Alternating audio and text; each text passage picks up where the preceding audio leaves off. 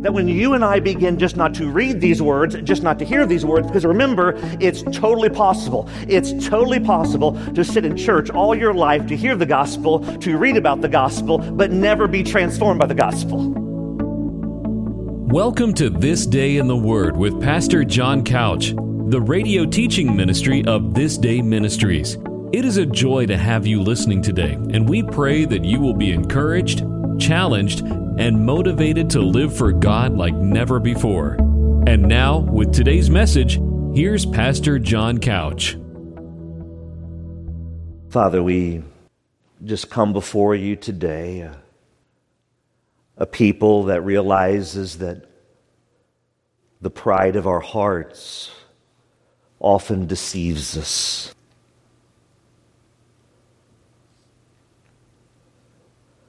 And Father, I'm just astounded at what's going on across our country, even inside churches, of, as the light and the darkness continue to collide.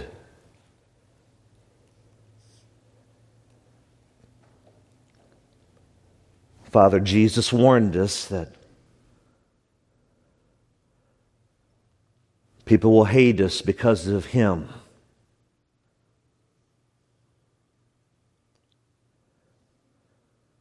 And yet there's no other way to live than totally surrendered, regardless of the cost.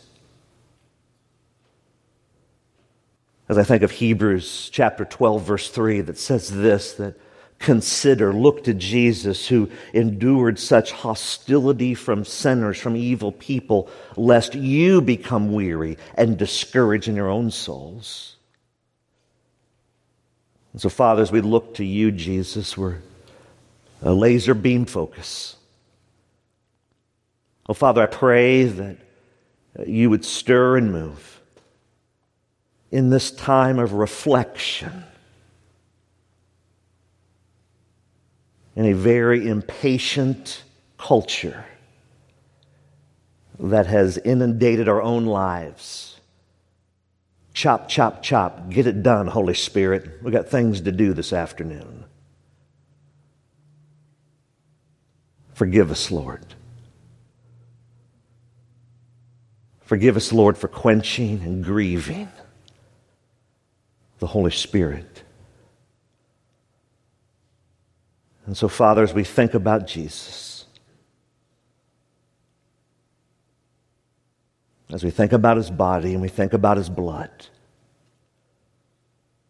may today be a clarion call May today be a clarion call in our own lives individually. That even if none go with us, we're still following Jesus. And so, Father, we give this time to you and we pray this in the name that's above every name in the name of the risen Savior, King Jesus, do we pray. And all God's people said, Amen. Take your Bible and turn to Mark chapter 14. Mark chapter 14.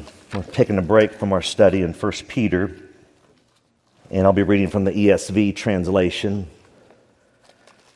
with the title today of giving ourselves totally to the gospel. What comes to your mind when you hear the thought of totally giving yourself to the gospel?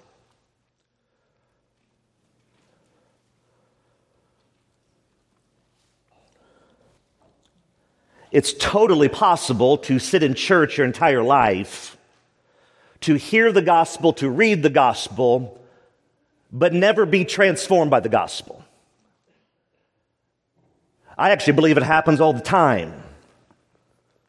I believe in the American capitalistic, me centered, me focused, me driven church culture. I believe that it happens so often. The reality is that to ask someone to die to themselves is not an overly cool message.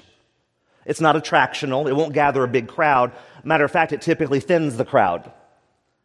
But it's interesting when you look at Jesus and you study his model versus what the flesh desires, you see very clearly that was Christ's model. Hey, why are you following me? Like, why are you following me?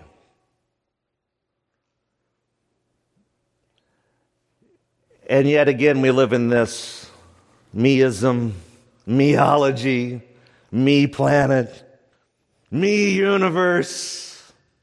I want to go somewhere where it's fun. All while continuing to drift into the darkness while raising your hand for Jesus. Question for you as I've already asked myself, but answer honestly, you're in church. Have you totally given yourself to the gospel?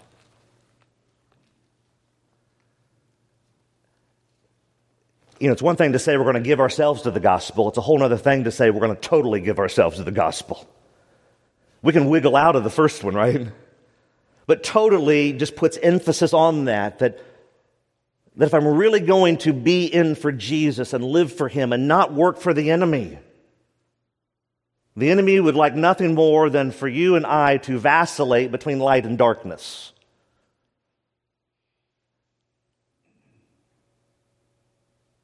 And the Bible gives us a beautiful illustration here in Mark chapter 14 of what surrender looks like. And so I pray as we read the scripture together I pray for softened hearts, not stiff necks, not brazen foreheads, soft hearts, tender hearts, pliable hearts. And here's what the word says Mark 14, 32 through 42. And they went to a place called Gethsemane, and he, Jesus, said to his disciples, Sit here while I pray. So, not an overly strenuous, you would think, task to complete. But 33 is interesting. So, he takes now, and he took with him Peter, James, and John. Those were his inner three. And he takes them and he begins to be what? Greatly distressed and troubled. Now remember who this is. This is Jesus. So he's greatly distressed and troubled. He's got his inner three, his little band of brothers here. And in 34, he says something to them. He says these words, My soul is very sorrowful, even to death. Remain here and watch. Sit here and pray. Remain here and watch. Now here's our first of our two verses for today. And going a little farther, he fell on the ground and he prayed that if it were possible, the hour might pass from him. And he said, Abba, Father, all things are possible for you. Remove this cup from me. Yet, not what I will, but what you will. 37, and he came and he found them sleeping. And he said to Peter, Simon, are you asleep? Could you not watch one hour? Watch and pray that you may not enter into temptation. The spirit indeed is willing, but the flesh is weak. Then again, verse 39, he went and prayed and saying the same words. And again he came and he found them sleeping. For their eyes were very heavy and they did not know what to answer him. And then he came the third time and he said to them, Are you still sleeping and taking your rest? Now look at Jesus' response. I mean, most people would say, hey, you know, let's get out the blankies and the binkies. Let's start saying kumbaya and let's burp the spiritual babies. What does he say? He says this, it is enough. The hour has come. The Son of Man, the most frequent phrase he loved to give himself, the Son of Man is betrayed into the hands of sinners. Rise, let us be going. See, my betrayer is at hand. Wow. I know what you're thinking. Well, preacher, of course, Jesus was totally committed to the gospel. He was Jesus. Do you think it's possible that you can be totally committed to the gospel?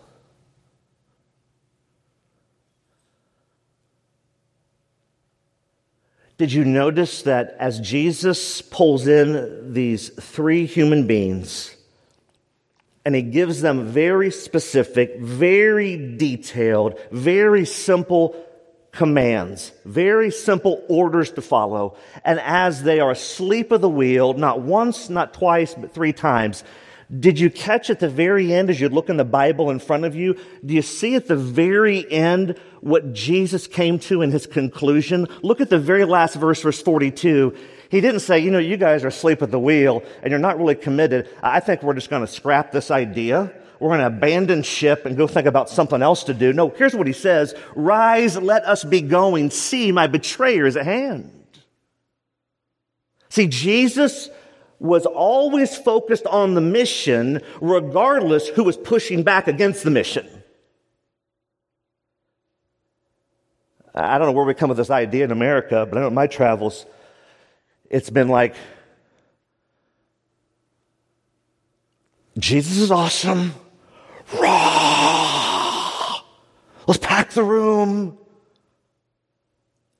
But let's not call anyone to holiness, not call anyone to obedience.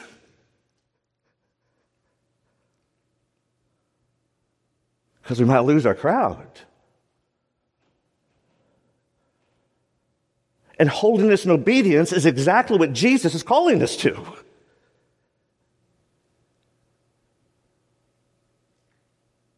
It's just amazing how we love to mix in a little of the world and a little of Jesus. And when you study the Old Testament, it's the word syncretism. And it's when the kids of Israel said, you know what? We want a little bit of God, but we want some idols to go along with them. and the consequences that they endured for their disobedience went on for generations. See, Jesus right here is calling us to be totally surrendered. It's interesting, when I was thinking through that, I was laying in bed at 2 o'clock this morning, the pain hit. So I began to do what? Take a wild guess. Pray. And as I was praying, this thought came to my mind.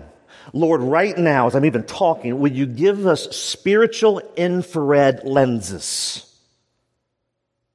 Give us spiritual infrared lenses that we can see the darkness, that we can see the deception, that we can see the wolves in sheep's clothing. Like, give it to us so we can see it. You know what's interesting about the war we're fighting, the spiritual war? I often think of those that, that push against the gospel. And there are those that say we're in for Jesus, but they're really not in for Jesus. You know what I pray for those people? A, I pray this that they'll come to true saving faith in Jesus. But B, if they continue to rebel, I pray this that, that God will send, I mean, just confusion into their lives. Whatever plans they got going on, trying to scheme behind the scenes to disrupt this and disrupt that. I pray that the Lord, by the power of the Holy Spirit, will send His power into those plans and completely obliterate them.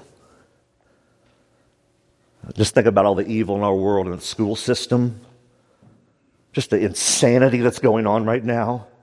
I mean, we're talking total satanic works of the enemy in the school system. I pray even right now, right now, as I'm talking, I pray right now, Father, will you, by your power, by your blood, by your righteousness, will you do something in the schools in Chester, Virginia, and beyond? Will you confuse all the enemies of the cross? And I pray right now, every plan they have will come to nothing. I mean, just nothing.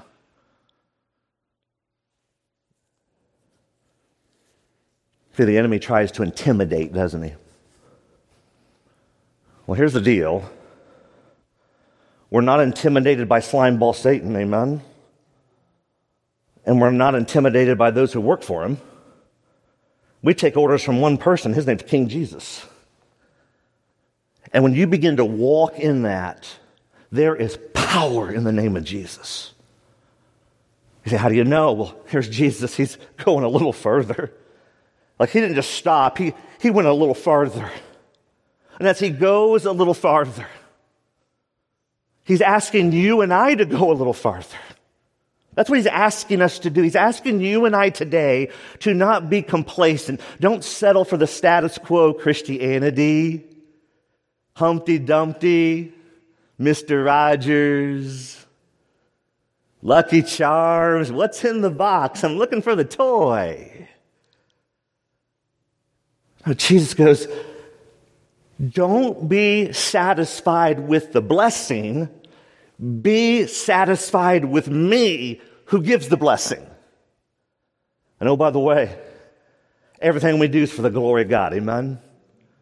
You know, at this church, we have one premise. We exist for the glory of God and to be disciples of Jesus that make disciples of Jesus. Everything we do is for the glory of God. This service this morning is for the glory of God. The baptism was for the glory of God. Communion was for the glory of God.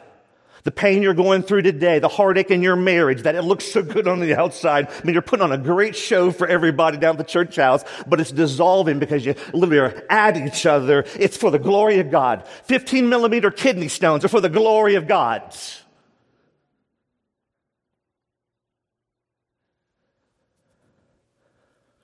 Are you going a little further? Or are you just content? Just content. This is fun floating along. See, the blessing, church, the blessing is not on this side of the Jordan, the blessing's on the other side of the Jordan.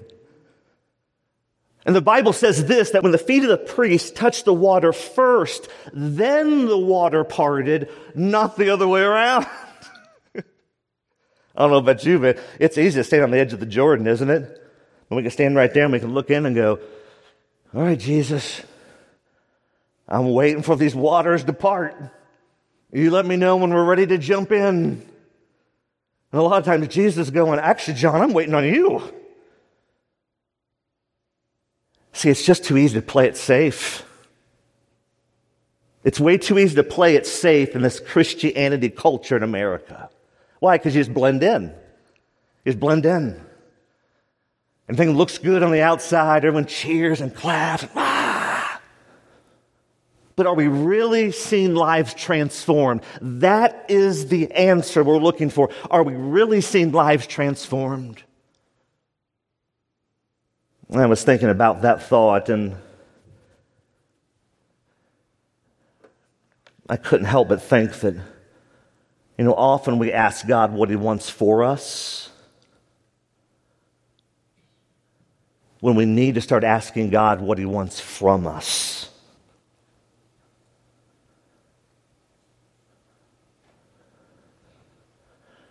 God, what do you want for me? Like, it's like we want all His stuff, we just don't really want Him.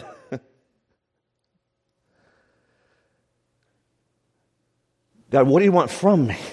That should be the request of me and you today. God, what do you want from me? God, if my life is really no longer my own, God, what do you want from me? Well, what can I give to you today that, that could be a living sacrifice, wholly acceptable to you, which is my reasonable service? And I'm no longer conformed to this world, but I'm renewed by the transforming of my mind. And oh, God, what do you want from me today? What can I give to you today, God? But again, in this meistic culture, where advertisements and hanging out with our friends often is all about talking about what can I get. And then we somehow try to defrag from that in an hour or so on a Sunday morning. It'll never happen. The fool's errand. But when you're in the Word and the Word's in you, when you're communing in fervent prayer, desperate fervent prayer, you're pounding on the door of heaven.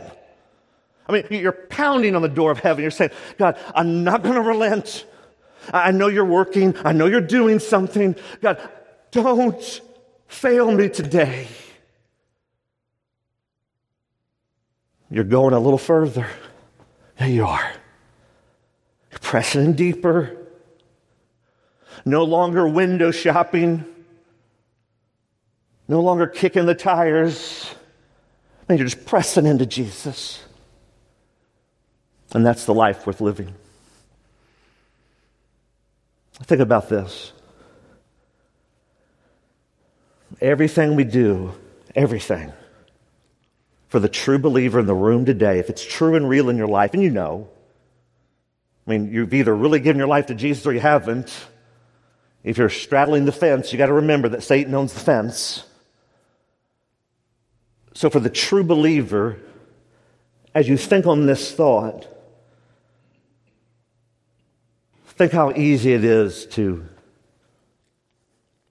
surrender totally to our hobbies. You guys have any hobbies in the room? I got some hobbies. Think about this for a moment. Think about your favorite hobby. Just think for a moment. What's your favorite hobby? Eating? Me too. Amen, right? Praise Jesus. Now think about your favorite hobby for a minute. Just think it. You got it right now in your mind? Think about it. Do you typically, do I typically, do we have to coach ourselves up to go do that hobby? It's your favorite hobby in the world. Think about it right now.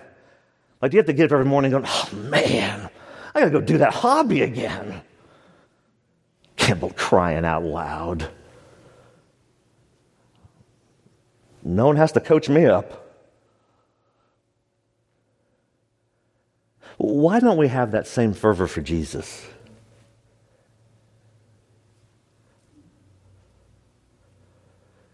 You know, if we really believe there's a true lake of fire, which is the final destination for Satan and those who follow him, and for those who've been set free from that, who have the greatest cure for the greatest disease called sin, which results in this lake of fire, wouldn't you kind of think just deductively that if we really believed that, that there would be so much more fervency to get the gospel out so people wouldn't end up there?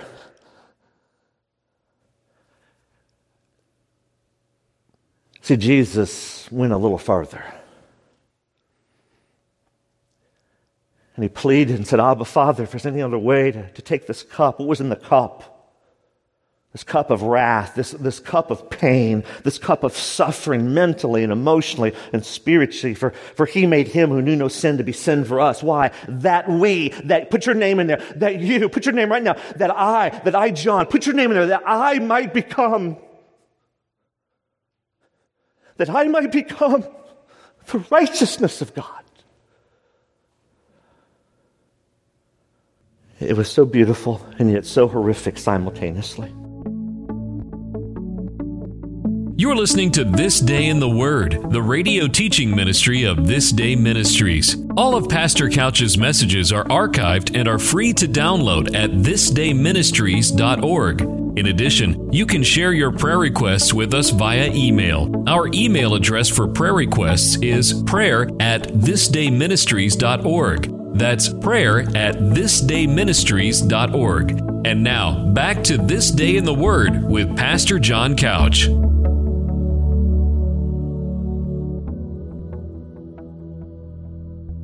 Think about this last verse for a moment. And he said, Abba, Father, all things are possible for you. Remove this cup from me. Yet not, say it with me, church, yet not what I will, but what you will. Church, how many things are possible with God? How many things are possible? Any ideas? Not a rhetorical question. Right now, just repeat after me. All. Say it. All. Say it louder. Do you believe today that all things are possible with God? Do you believe that? Raise your hand if you believe that. Like, I believe that. I believe there's nothing impossible with God. Nothing. Like, I don't care what the circumstances look like. I don't care what the enemy's doing as he deceives his minions and they're scheming over here and scheming over there. I don't care. You block out all the noise and you stay focused on the mission. Rise, let us be going. See, my betrayer is at hand. Amen. Do you see the model? What he did? He modeled this. Stay dialed into the mission. But there's a key in here, and we just read it. Not what I will, but what you will. In the ESV, it says it like this Yet not what I will, but what you will. Some of the translations say, nevertheless. And the ESV, those are nine words. Church, those are nine of the most powerful words in Scripture that if those get seared into my heart and your heart, you, your family, your church, whatever you do, your business will never be the same again that when you and I begin just not to read these words, just not to hear these words, because remember, it's totally possible. It's totally possible to sit in church all your life, to hear the gospel, to read about the gospel, but never be transformed by the gospel. Why? Because when we know this, that there's light and darkness, you're walking in one or the other, not both.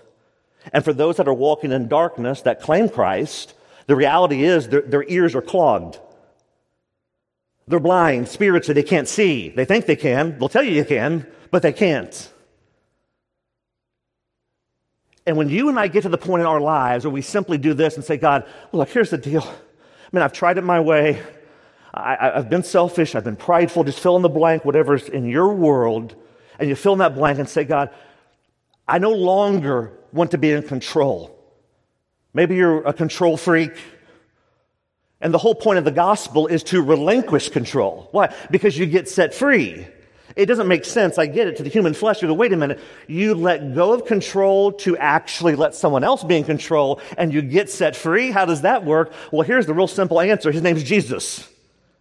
And when you surrender all of your life to Him, everything you are to Jesus, and right now, I pray by the power of the Holy Spirit that He's working in our hearts in this room right now. I pray right now that there's a war going on, like a war, that there's a battle going on, because perhaps there's someone here right now today going, I don't want to let go of my will. I want to hang on to my will. Man, I want to be happy. I want to be pleased. It's all about me and me and me. And Jesus says, no, it's all about me.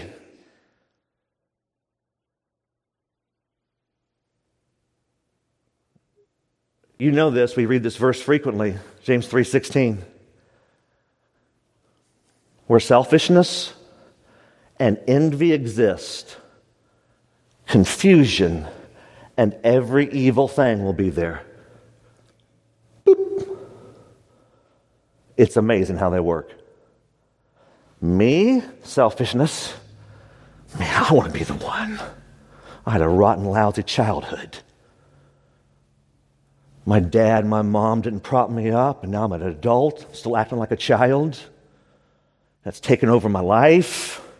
And I want to be the deal, and I want to be the show, and I want to be, have all the accolades and to feel built up and accepted and wanted. And Jesus is going, Man, I'm over here. Like, like I'm over here. Like, I'll give you what you're looking for. And Jesus says right here, Nevertheless, not what I will, but what you will. You know, as we seek today to give ourselves totally to the gospel, really three primary areas our time, our talent, and our treasure. I wonder right now what the Lord is speaking to me and to you, and He's saying, Look, I want you to, to just take your hands off your entire life and let me take over and just trust me, just faith me. Uh, I'll do a much better job, Jesus says to me and to you. I'll do a much better job than, than you or I could ever do trying to micromanage all this stuff. It's impossible to outgive God. Do you believe that? And I'm not talking about finances, I'm talking about first your life. A lot of times people go, oh no, here we go, another talk on money. No, here's the deal. When Jesus has your life, he'll have your checkbook. Trust me on that. And it's more than that. It's about your, your, time. Like, what am I doing? What are you doing with your time? What are you investing in? What are you doing right now that you go, you know what? I'm investing in X. I'm investing in Y because I'm trying to advance the kingdom of God. What about your talents? Maybe you have a unique talent that could be used for the glory of God. And it's just too easy to sit on the bench. Just too easy to sit on the bench. That's what the enemy wants us to do. What about your finances? The reality is, big ministry takes big dollars. There's no way to get around that. It's all God's anyway. It's not ours, it's, not, it's His, and we're going to be held accountable for what we do with it. If all I do is use the finances that God has given me to bless myself, I'm going to be held accountable for that. And for you that understand the law of giving and the principle of giving, that, that when you release your life and your time and your talent, and yes, your finances to God, it is absolutely astounding the blessings that just come out of left field. You're just kind of like, where did that come from? Well, we know this God blesses obedience.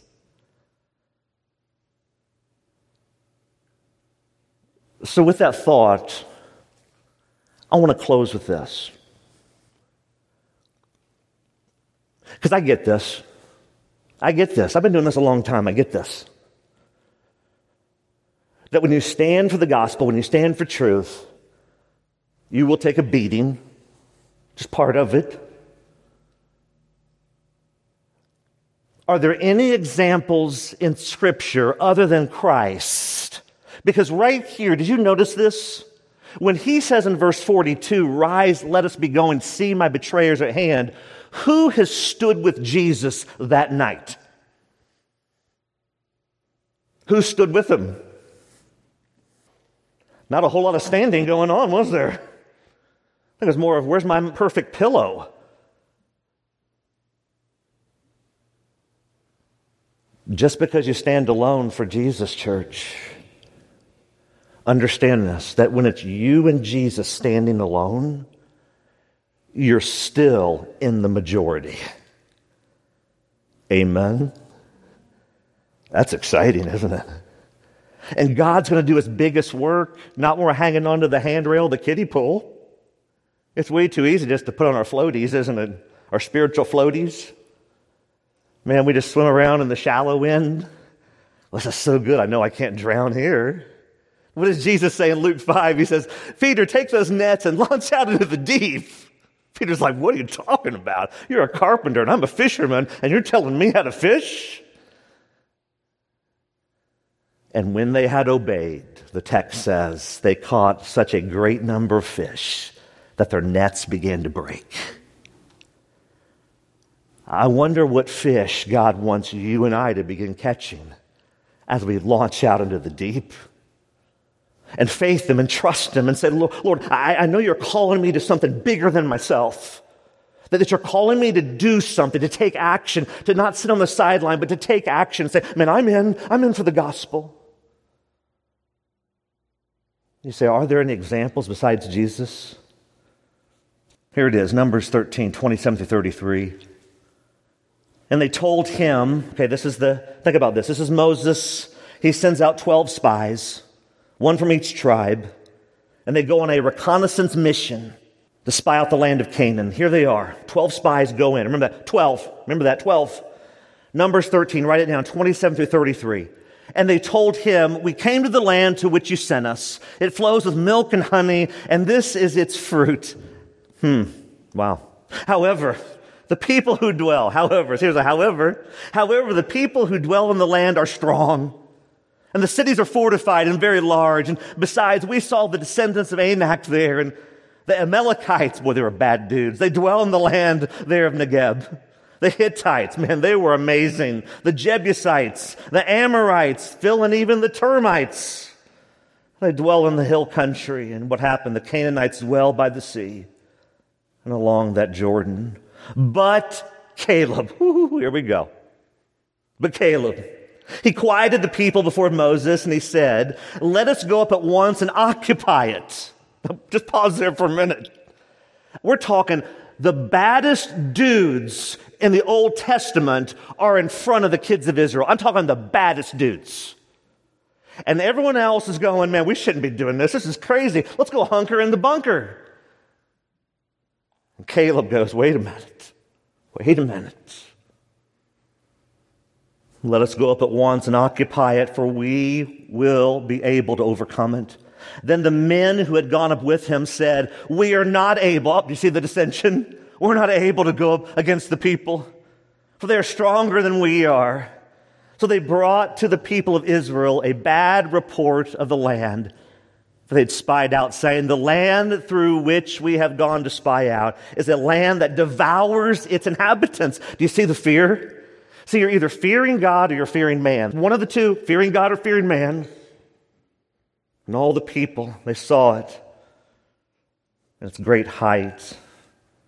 And there we saw the Nephilim, sons of Anak. And we seemed to ourselves like be like grasshoppers. And so we seemed to them. Do you see what happens in the battlefield of the mind? The battlefield of the mind plays tricks. And the battlefield of the mind goes, wait a minute, these are the circumstances. Yeah, we claim we have this big God who can do anything. All things are possible with him. But wait a minute, these circumstances look horrible. And oh no, what are we going to do? Oh no, the sky's falling. Oh no, oh no.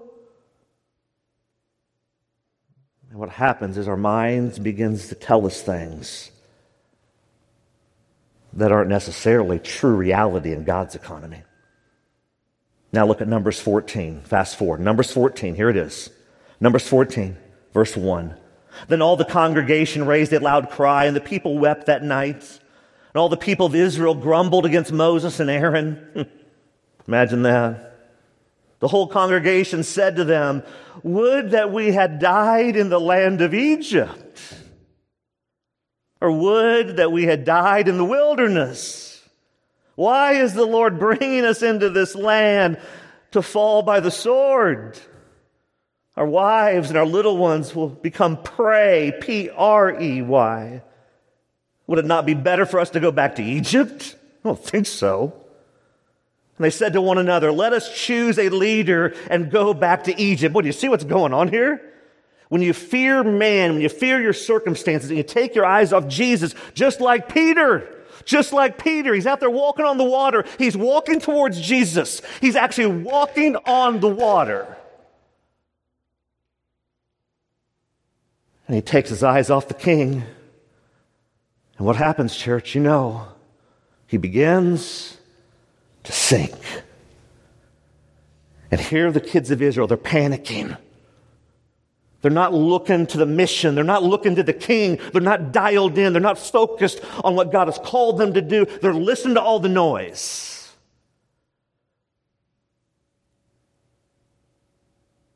Then Moses and Aaron fell on their faces before the whole assembly, the congregation of the people. And Joshua, the son of Nun, and Caleb, the son of Jephunneh, who were among those. Did you catch that? Caleb and Joshua, two of the twelve were among those who had spied out the land. They tore their clothes. And they said to all the congregation of the people of Israel, the land which we passed through to spy out is an exceedingly good land. If the Lord delights in us, he will bring us into the land and give it to us. A land that flows with milk and honey. Only do not rebel against the Lord, and do not fear the people of the land, for they are bread for us. Their protection is removed from them, and the Lord is with us. Do not fear them. How do you think they responded to that great Knute Rockne speech? Well, Rolling, rolling, rolling. Keep those stones rolling. Amen.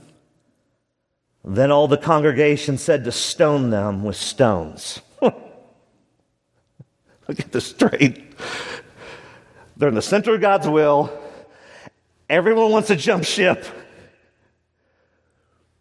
and actually kill their leaders.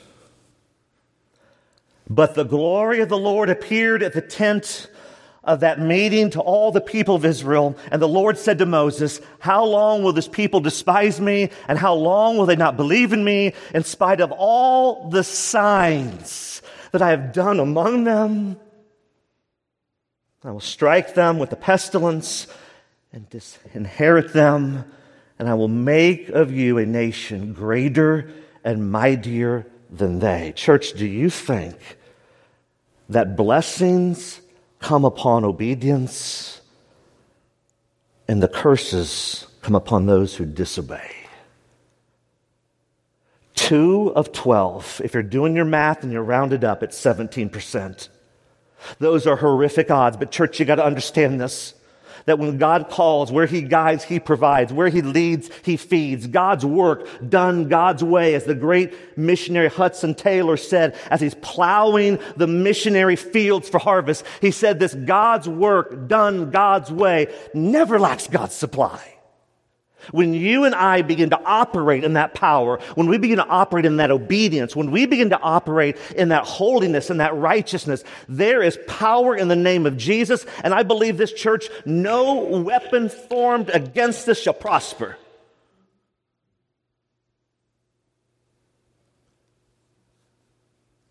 But you got to be willing to go a little farther.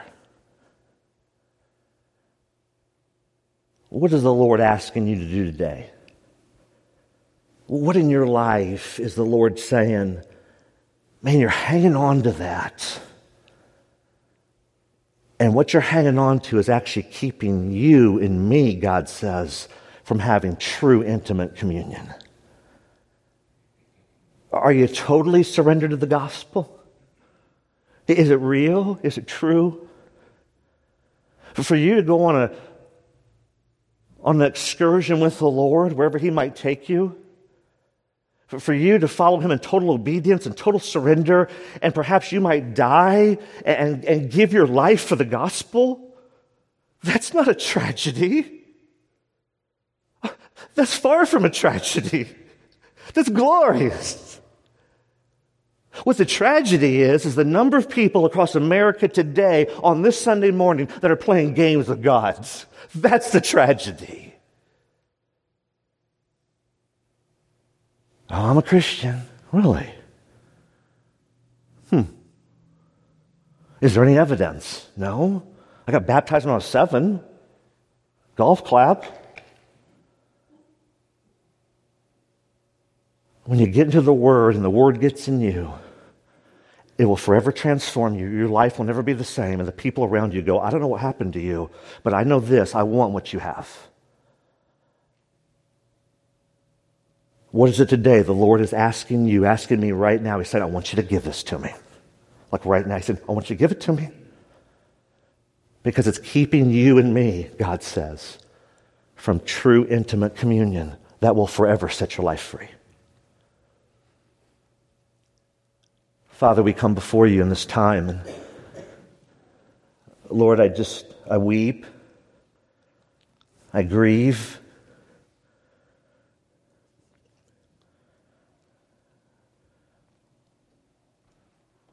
So often we see in America, you know, just accept Jesus.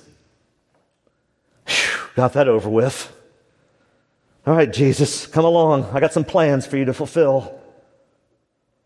So glad I don't have to obey you, live for you.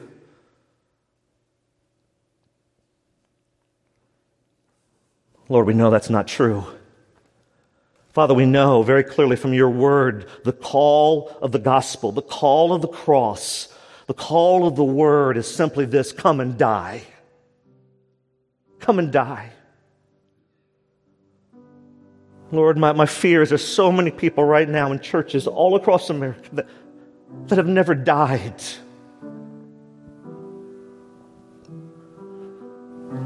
They think they got this fire insurance.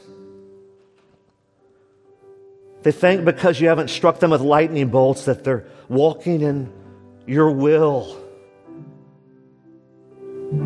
Oh Lord, forgive us. Forgive us, Lord, if my people, if my people who are called by my name will humble themselves and pray and seek my face and turn from their wicked ways, then I will hear from heaven. and heal their land. Perhaps the reason that America is in such dysfunction and disarray is not because of the blatant sinners that are living a sinful life, but maybe it's because the people that profess Jesus need to humble themselves and pray and repent and turn from their wicked ways. Oh, Father, I pray. I just pray in my own life. Lord, forgive me. But don't allow us to go along with the crowd that's going into the, the great wide path that's leading to destruction. All under the banner of Jesus. Lord, put us on the narrow path. Plenty of room on that sidewalk, but it leads to life. Oh, Father, right now, Holy Spirit, speak into my life, speak into our lives as we open the altar here this morning at the foot of the cross. What is it we need to surrender today? What are we holding on to? Father, don't allow us to leave here in disobedience. But I pray today, today will be the day we surrender all. No longer some, but we surrender all. Oh God, you do a work in this time that only you can do. And we'll be quick to give you all the praise and give you all the glory. And we pray this in Jesus' name. And all God's people said, Amen.